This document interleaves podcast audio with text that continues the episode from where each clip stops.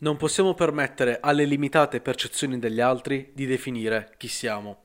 Queste erano le parole di Virginia Satir, una psicoterapeuta degli anni 60-70, che ha scritto questa bellissima frase.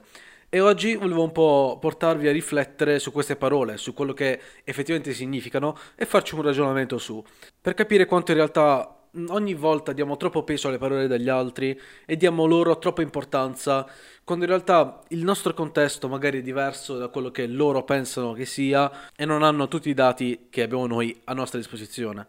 Benvenuto su Daily Motive, la rubrica di Motive Action dove ti racconto concetti motivazionali e di crescita personale sotto un punto di vista logico, basato sulla realtà non le solite belle parole, ma una nuova prospettiva sugli eventi di ogni giorno per vivere la tua vita al massimo e aiutarti a raggiungere i tuoi obiettivi.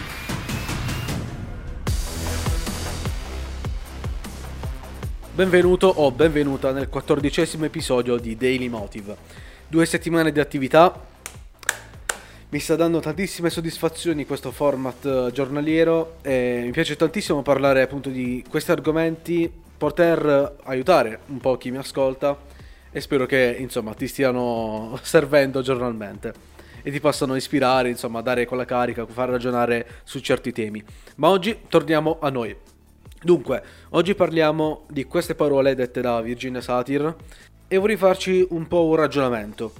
Uh, essenzialmente quello che questa frase dice è che le percezioni degli altri potrebbero essere limitate, anzi la maggior parte delle volte lo sono.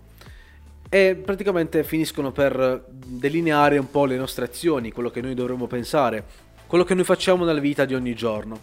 E un po' dovremmo lasciarle andare, dovremmo pensare e ricordarci che queste opinioni, queste, mm, questi pensieri non sono nostri, no, sono di proprietà di qualcun altro ed è qualcun altro diciamo che ce li passa che essenzialmente pensa qualcosa, ci consiglia di pensare certe cose e noi andiamo ad accettarle. Però, appunto, bisognerebbe sempre ricordarsi che alla fine dei conti questi pensieri, queste opinioni altrui su quello che noi dovremmo fare sono sempre limitate un po' a quello che quella persona vede, a quella che è la percezione dell'altra persona del nostro contesto di quello che noi stiamo facendo e di quello che potremmo fare.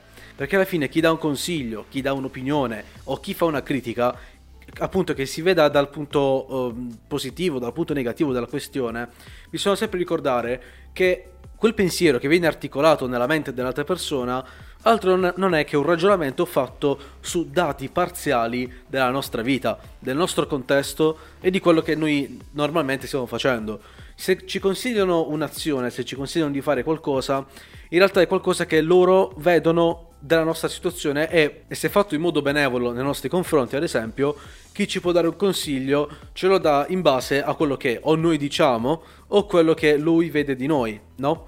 Però questo consiglio non deve essere preso come verità assoluta. Questo consiglio deve essere preso un po' anche sempre, in ogni caso, con le pinze perché sì, può darsi che c'entri all'80%, 90% e sia giusto in quel contesto, però dovremo sempre ponderare e verificare se questo consiglio, questo pensiero è esattamente giusto. Non prenderlo così com'è, come verità assoluta e applicarlo senza analizzarlo. Alla fine dei conti, anche quando qualcuno fa una critica e dice no vabbè tu sei scemo perché non sai fare sta cosa, tu sai che magari è tutta colpa di una svista momentanea, che uh, non, è, non, è, non, è, fatto bene magari qualcosina, ma non che non è fatto bene tutto.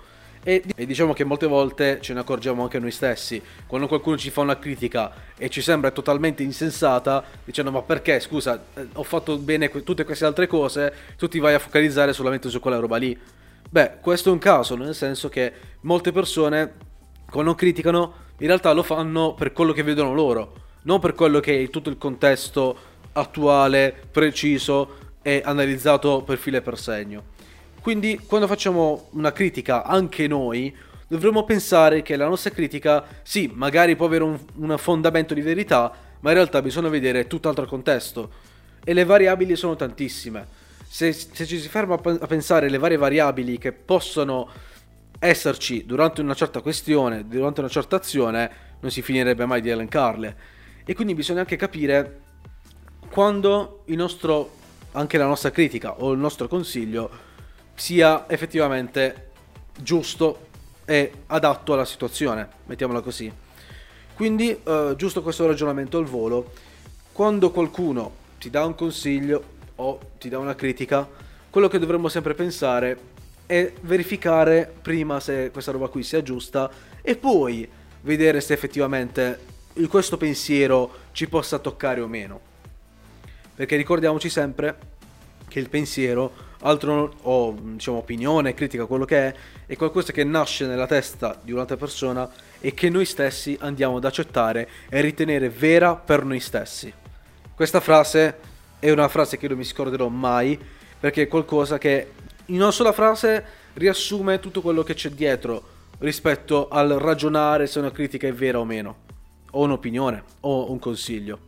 Detto questo, oggi questo ragionamento veloce, uh, di pochi minuti, ma penso sia molto molto molto effettivo, e spero che appunto ti possa dare una visione diversa rispetto a quella che è la normalità dei fatti, quando si prendono consigli e critiche come per vere al 100% e le si fa entrare nella propria sfera personale e ci si sente toccati nel profondo, no?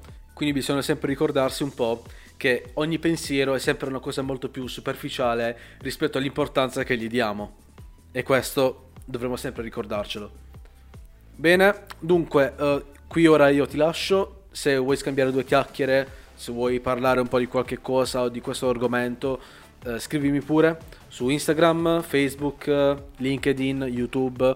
Mi trovi o come Ferdinando Bonsegna o come Motivation Podcast, uno dei due. E detto questo, io ti lascio, ci vediamo al prossimo episodio. Bye bye.